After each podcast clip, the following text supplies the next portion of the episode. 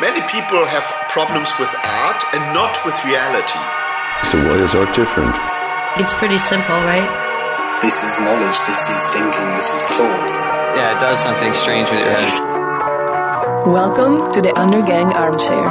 Bring it. Welcome to the Undergang Armchair. My name is Ondo. So, this week we have the second and final part of my conversation with Mikkel Bogh, the director of the Danish National Gallery of Art here in Copenhagen, also known as the States Museum of Art. As you heard in part one, he's an engaged and enthused director, and in this part you'll hear a little bit more about the challenges and compromises one must make in a position like his. He also has some really good advice for you young artists out there, so definitely stick around for that. What else is going on?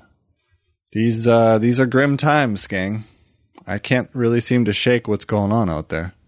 The Danish state looks about ready to seize valuables from refugees. This is perhaps the greatest embarrassment I have ever felt as a person partially of Danish descent. My prayer from my lips to God's ears is that the politicians look inwards and face whatever darkness is in their soul. They face it straight on instead of pointing it at the people who probably need help the most in this world right now. Did you guys read the UN report came out recently about Iraq, about the slavery of over 3,000 people by ISIS and the forcing of children into being soldiers? That's what these people are running from. So for the love of God, have some heart. What else? Oh, right. 61 people own half the wealth in the world. Is that what capitalism and democracy has brought us? Huh? I'm no bleeding heart liberal, and I'm certainly not a communist, but something is not working over there. At least we can hope those 61 people patronize the arts, right? All right. I'm done shitting on everything. There are positives. This show continues on. Mikkel was kind enough to share some time with me, and I get the privilege of sharing that with you. And if that wasn't enough, already next week we have another great show lined up, all for you. All we ask is that you share this show with others. We love shoutouts on social media, and we are working out a system of rewards for those who help us out. So, and it's a free show, right? All right. I'll shut my trap. Please enjoy the second part of my chat with the great Mikkel Bogh.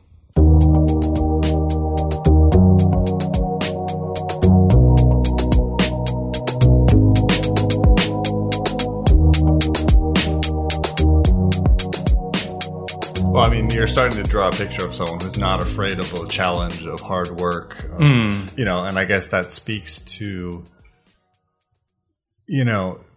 people say that it's not a job if you love it, right? If you find the energy because you love doing it, it doesn't feel like work then. And then the fact that you're sitting there at 10 o'clock at night, instead of being in bed, you're writing a paper. If you didn't love it, then it would be terrible. It would be hell on earth. Absolutely.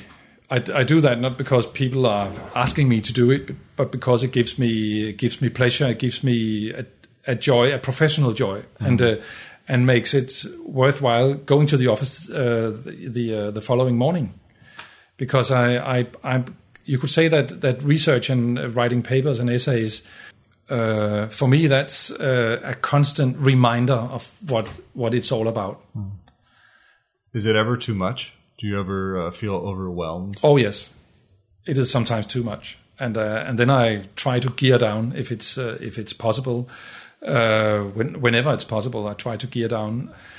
But yes, I sometimes feel it's too much. And, oftentimes it's, of course, out of your hands and out of your own, out of control, in a way. But all in all, on an annual basis, there is a balance, also a work-life balance. Mm. But I would say that I couldn't have done this with small kids back home. And now my kids are... independent, or that helps. Yeah. But is that stress ever related to a sense of responsibility? Do you ever look at your position and think, oh my God, what am I doing here at the helm of this enormous ship? I wouldn't say that I feel that I have a feeling of stress when I think of the responsibility. I acknowledge and I totally accept the challenge and the responsibility that I have as a director of the largest Danish art museum. But I also know the stress is merely a matter of time. It's time pressure, yeah. And that's probably also why it's not stress in the technical sense that I can't sleep at night. I still sleep like a child. It's not stress in the sense that I become sick, but sometimes I sleep. I don't sleep enough. Because I'm busy doing other things. But then, yeah, right. I have the weekends, so no, it's not the responsibility per se.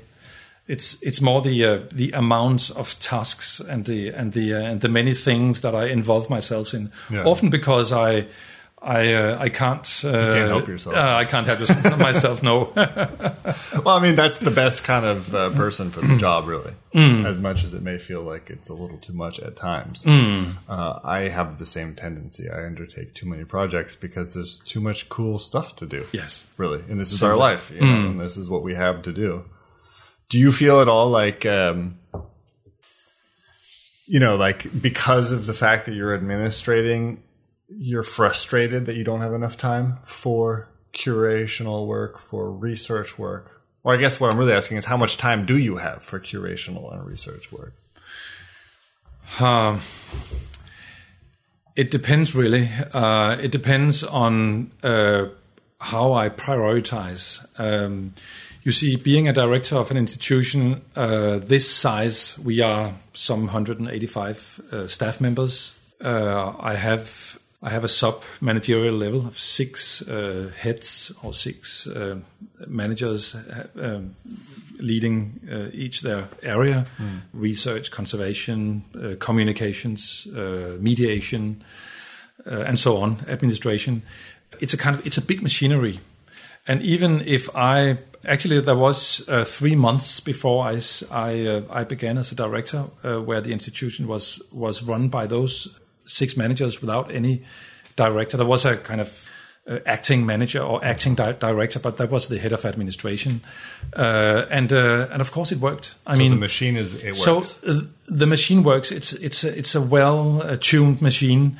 And even if I was in hospital or flew to the moon for half a year, there would be a museums. There would be a museum. There would be activities, exhibitions, publications would be published, and so on. And that's the funny and also, as a director, a little bit scary thing about it, that you know that in the long run, an institution like that can't do without a director, because the institution would have absolutely no face. Right. There would be no direction, or there would be many directions. It would at a certain point come to a standstill. It would have a hard time developing itself and develop in international and national relations. There would be no fundraising, and so on and so forth. And you would need a direction, a kind of, what director gives is a direction. But it's running nonetheless. The machinery is running, which gives you some freedom to choose. It gives me freedom. That was your question. Sorry, I have a freedom to pick the areas that I want and to prioritize. This area it can do without my interference for a number of months or even years. Right. This area needs my close attention, so I'll delve into that, or I'll give it my full, attention for some time. It's not just a free choice, of course, but I can choose to, as I've done this summer and fall season. I've managed to curate an exhibition and to write a book that will come out as a kind of. Not an exhibition catalog, but it will accompany the exhibition. What's the show? The show is called Closer. Closer: Intimacies in Art. It tries to map the history of the representation of intimate space from around 1730 till the beginning of the 20th century.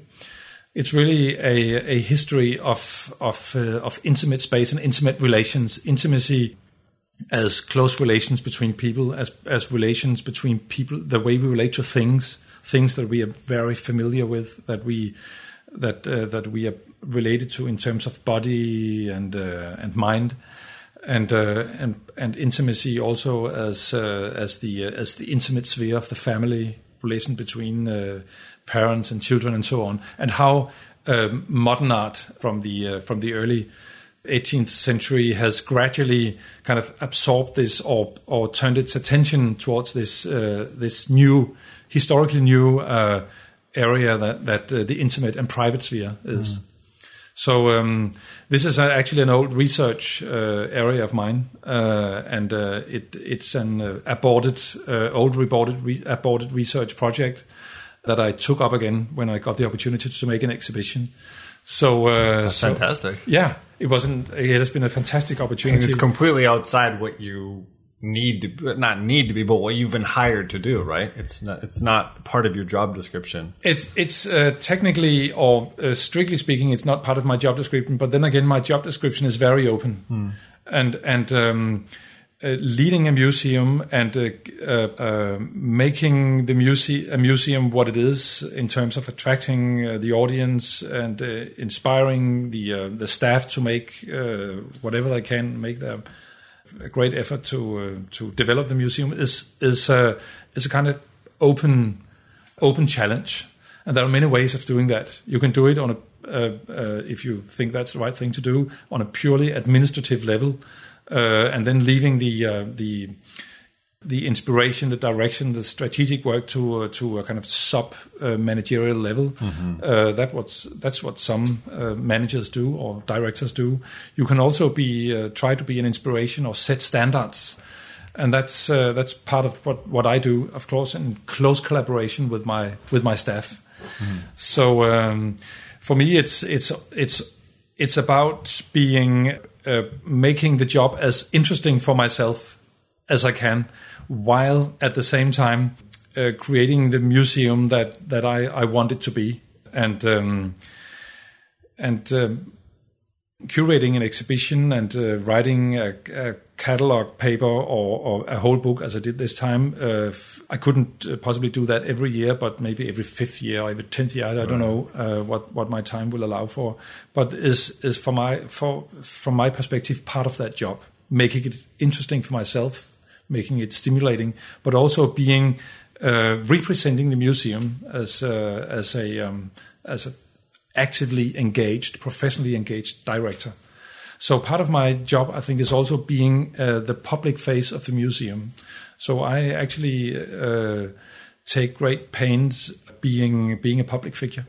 That is not, like Vild Med Dans or something like that.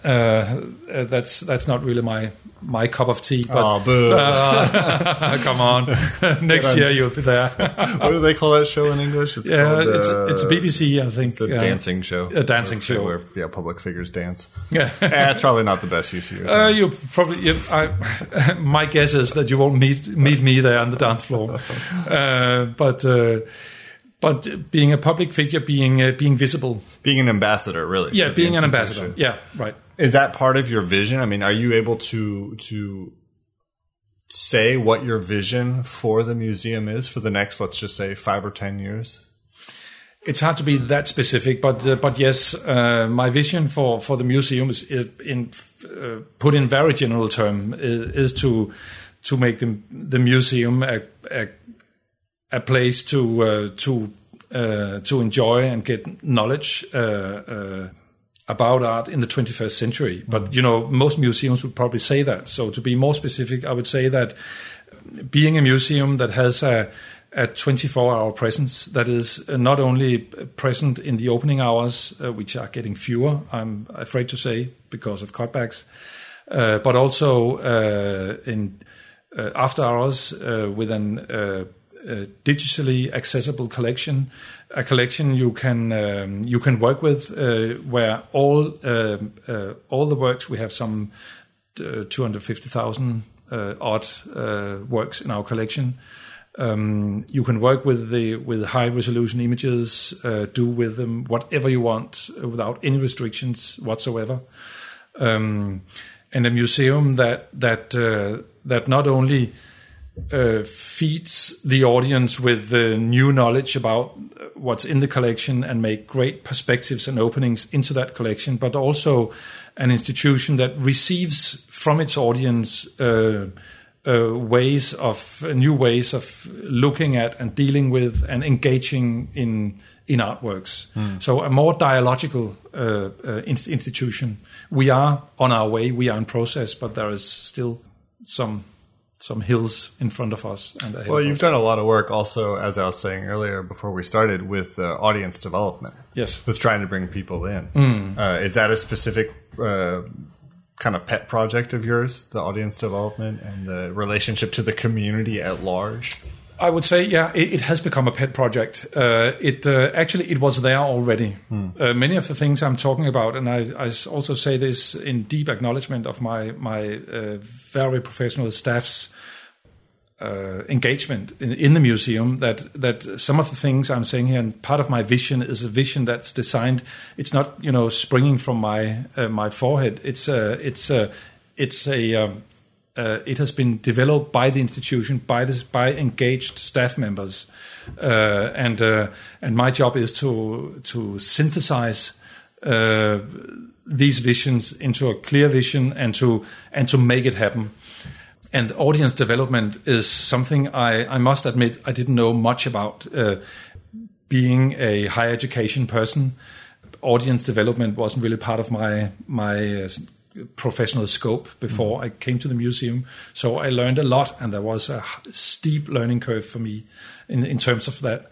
But I also felt a kind of natural, I must say, so spontaneous attraction towards audience development. Maybe I don't know really why, but it feels to me like a not a totally new child that I haven't handled before, but like yes, of course, this is a natural thing to do. All right.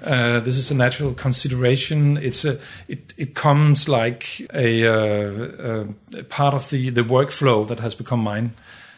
So thinking research is not something totally different from thinking audience development. It's not like two different silos or areas that happen to meet on my desk. There are open doors between these areas: communication, research, conservation, audience development. I think working with kids and young people, I think this all this in a way comes together as not in one crystal clear vision, but these are areas that in my mind and in my daily work merge and are very that naturally converge. Right. Well, on the ugly side, I'm sure the state also requires that you guys keep an eye on your attendance numbers. How many people are coming? How many, if less and less people came every year, that would be a sign of a problem. Yes, it would. Yeah. And that's both fortunate and unfortunate. I mean, it means that you have to think about exhibitions also as, will people be happy to see this, or will it only bring in the arts crowd? Yes. And the arts crowd, of course, wants something a little more edgy, a little more experimental. Yeah, yeah. But right. A Picasso show is going to bring in those numbers, you know. Yeah. That's one of the challenges or the balances you need to find as a public art institution today and as a museum. We have an obligation, and we have also a vision. It's part of our vision to reach as broad an audience as possible. Broad, not only in terms of countries, but also in terms of social and cultural background, economic background. We don't want to be a museum for the selected few, as it was, 50 years ago, or when it opened to the public 150 years ago. Almost 200 years ago, actually. We wanted to be a kind of a popular institution, but not popular in the sense that we are seeking the broad denominator, or that we are seeking to make blockbuster exhibitions that, for at any price, attracts the crowds. That's the problem. Yeah. So so I totally acknowledge and understand and can, without any trouble, integrate into my vision the ambition to attract a broader public, and to get to have growing attendance numbers. But it's also, and it, or I would say, it has to be counterbalanced by the other part of the vision, which is being a research institution,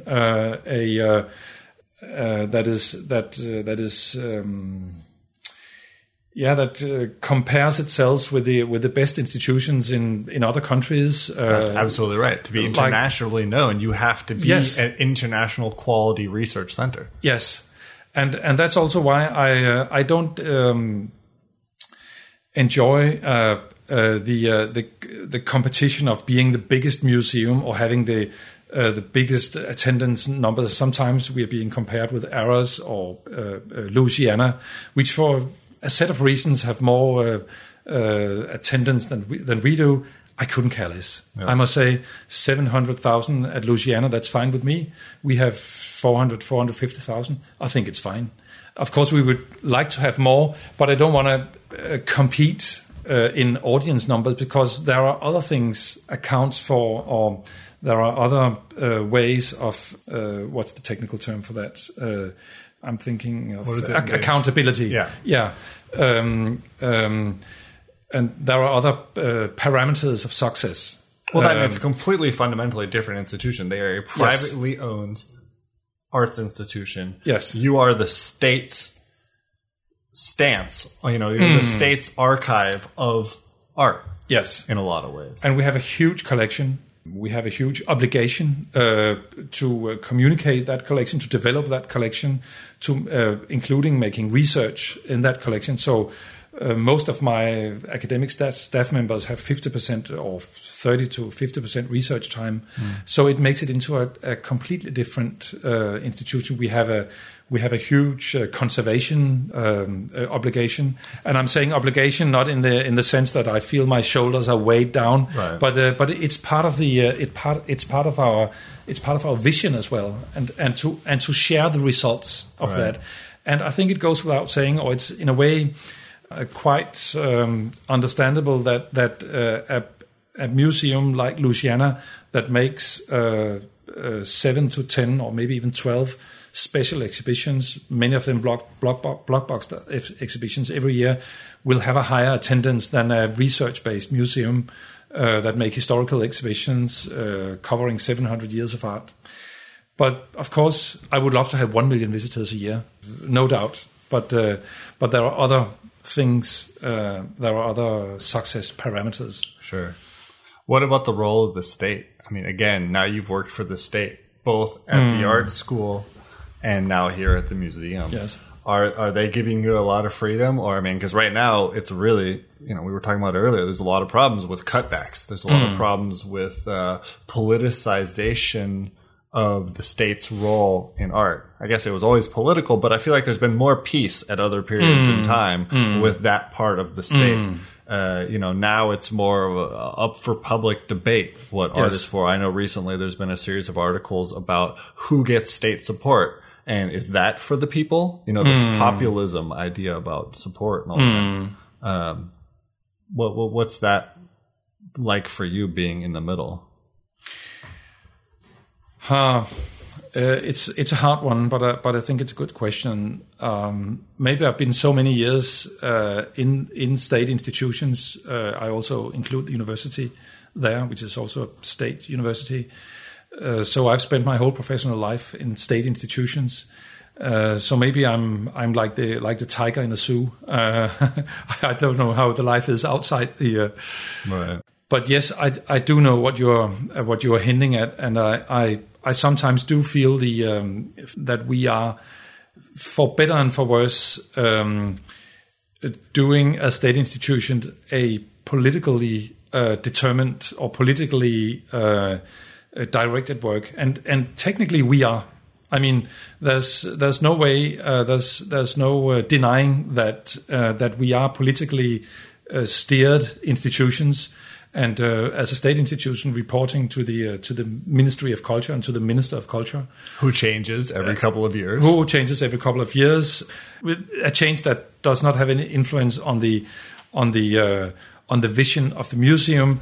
But then again, there can be some. At every time we have a new cultural minister, there's a slight change of tone, change of interest that will affect us. And at least I will have a new boss every time, even though it's the head of the ministerial department that's my superior, and not the minister as such. Mm. But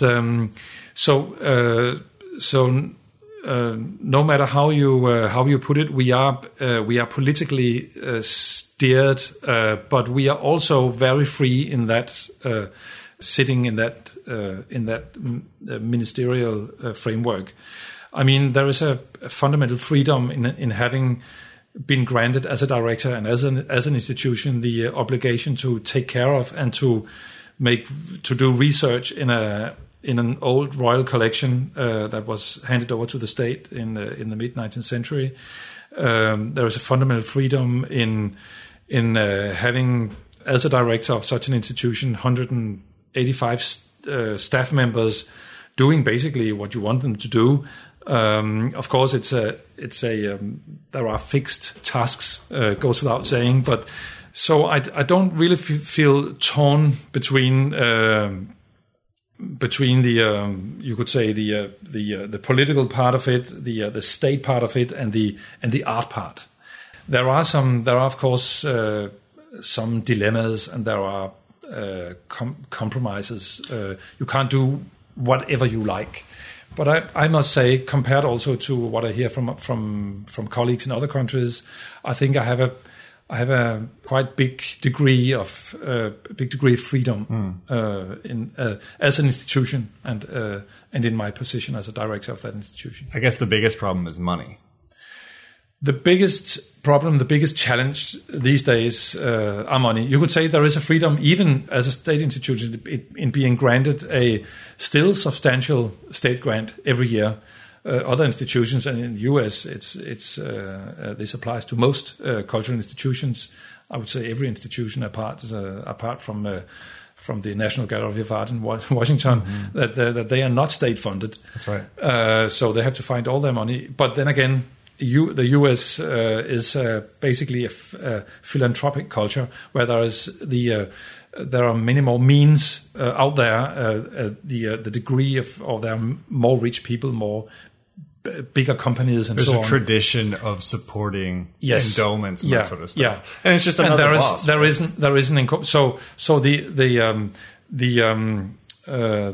waning of the welfare state, or the shrinking of the welfare state that we are developing these years in many European countries, and the transfer from a 100% state funded situation to a partly state funded situation is really, really hard, mm-hmm. because not only do we have to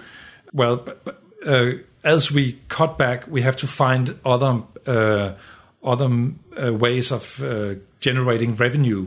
And that's why we go to the state, to the cultural ministry, and say, "Will you allow us to take an entrance fee, because we have to make our own income now that you are cutting back? Right. We have to think in more commercial terms, even if we like it or not, and we have to, in a way, develop a culture that's not yet there of supporting, of donating, and doing that is also working with the tax system." Because it's also a matter of making it attractive to donate. Ah, so that's why the tax issue is such a big issue.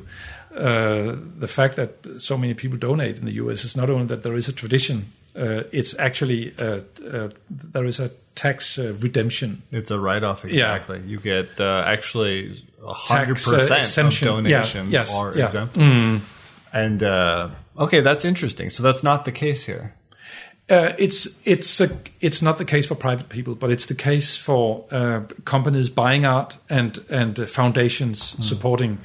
Maybe you have followed the recent discussions on tax, the tax rules or the tax law for foundations, private foundations. I haven't. No, the state, the annual state budget that has just been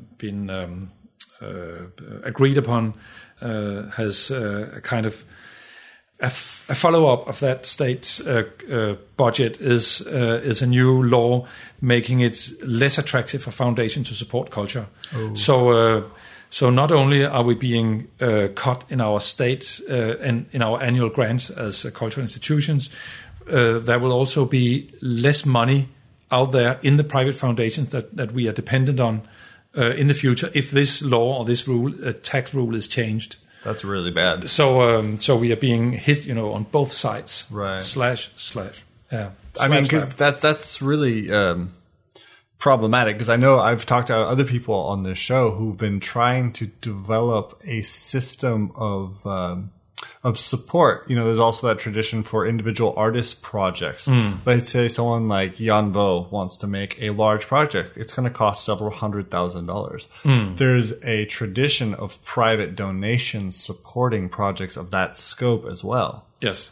And there's been some effort here in Denmark to kind of bring that into the circle as another funding opportunity. And I think maybe it goes back to the fact that Danes are very used to the state supporting things, and that's where you go to get support.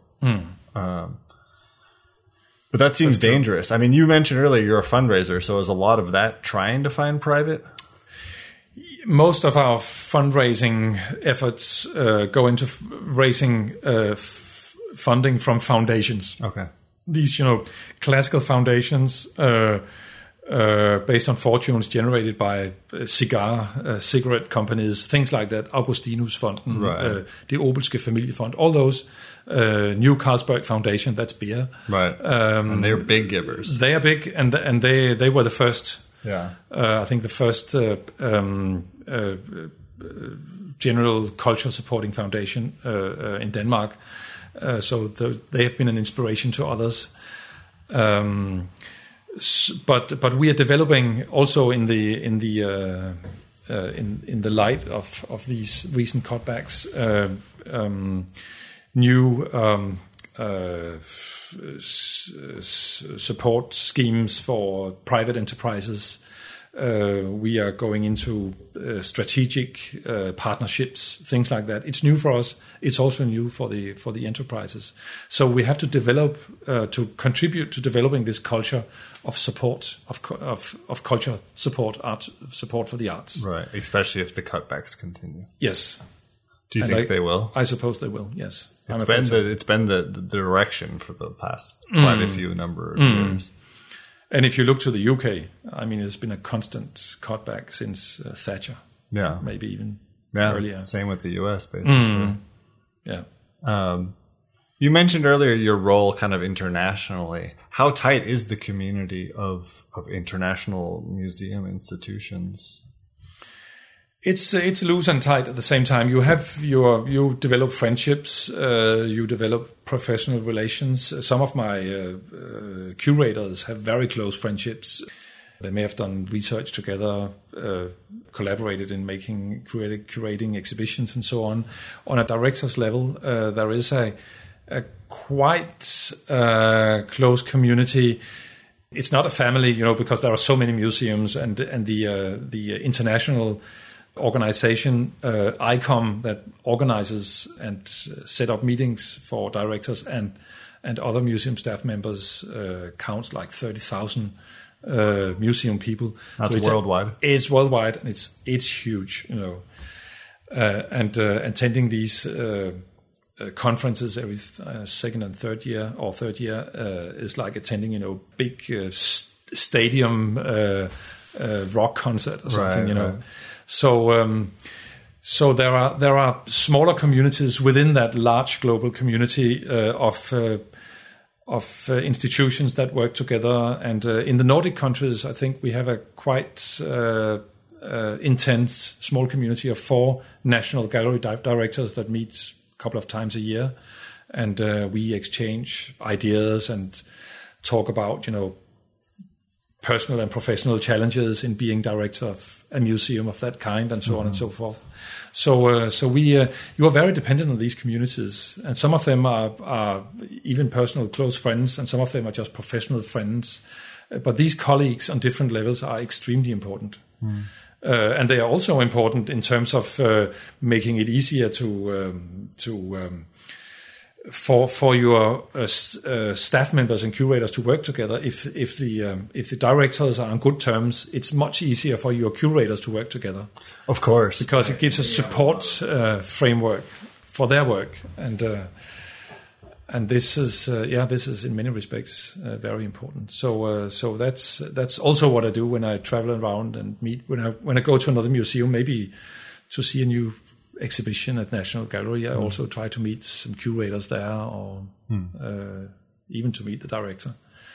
Well, you've been very generous with your time. I'll let you go out of here in a second. But I do want to bring it back all the way around from the top to, you know, maybe the bottom. Are you also paying attention to what's happening at artist-driven spaces, at new galleries, at the bottom level where the students are coming out of the academy, the young people are starting things?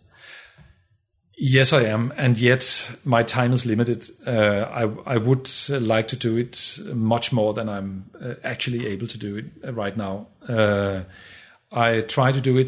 It's typically on Saturday mornings. I go by bike around in Copenhagen and see small exhibitions and shows. And I think actually it's not just because I've been a dean at an art academy and have a kind of heart for that.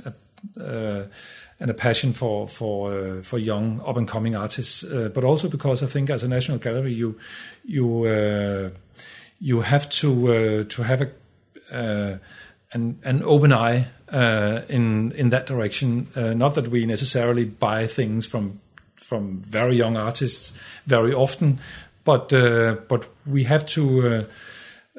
We have to be aware of the most recent tendencies, and I have curators who are aware, of course, but also as a director, I think it gives me a sense and a feeling of the art community around me, the lively, and sometimes we do even invite young artists to come and make. Performative guided tours, or to make interventions in the collection, and so on. So and without a knowledge of that area and that scene, it wouldn't be possible for me to open my institution to that generation. Mm. But my time is limited, and it's. All too often that I get an opportunity to see. I miss so many shows. Yeah. I know they're there, but and I try to come, but it's too often that I miss them. There's a lot of spaces too. There's a lot going on. Yeah, it's a very lively scene. Yeah. Do you have any advice, kind of to wrap it up, for these young artists who eventually, one day, hopefully, get their foot in the door, show with you? You know, these guys and girls, of course, that you used to be the dean for. What do you tell them getting started? It's not often that I have an opportunity to talk to all of them, especially since I left the academy. I'm afraid I don't have the attention, but now I think I would tell them never stop working, never stop, never. Even though there are so many disappointments, and it's so difficult to make ends meet in an art world with little money circulating, it's extremely important that you just keep on working. Have a daytime job and work as an artist at night, or the other way around. And if there is something you are proud of, something you want to show us, then come. Actually, one of my curators told me that she, being a curator or a keeper in the drawing collection, as a young curator, a lot of the young artists came to her, showed her portfolios and things. Young artists don't do that anymore. They're terrified. They are maybe terrified. They are shy. They are whatever. They should come to us more often. Not expecting that we will buy or purchase their works, but just keep us informed of what's going on, especially those many interesting artists that are not in the big galleries and that are not being supported by galleries. They are kind of below the radar of institutions, of larger institutions, and it's very hard to get in touch with these artists. So come to us, send us material. That's my message. I am fast. I think that's great. I think that openness is absolutely amazing. And that's also, you were open enough to come here. So thank you so much for coming on the show. Thanks for the invitation. It was a great pleasure.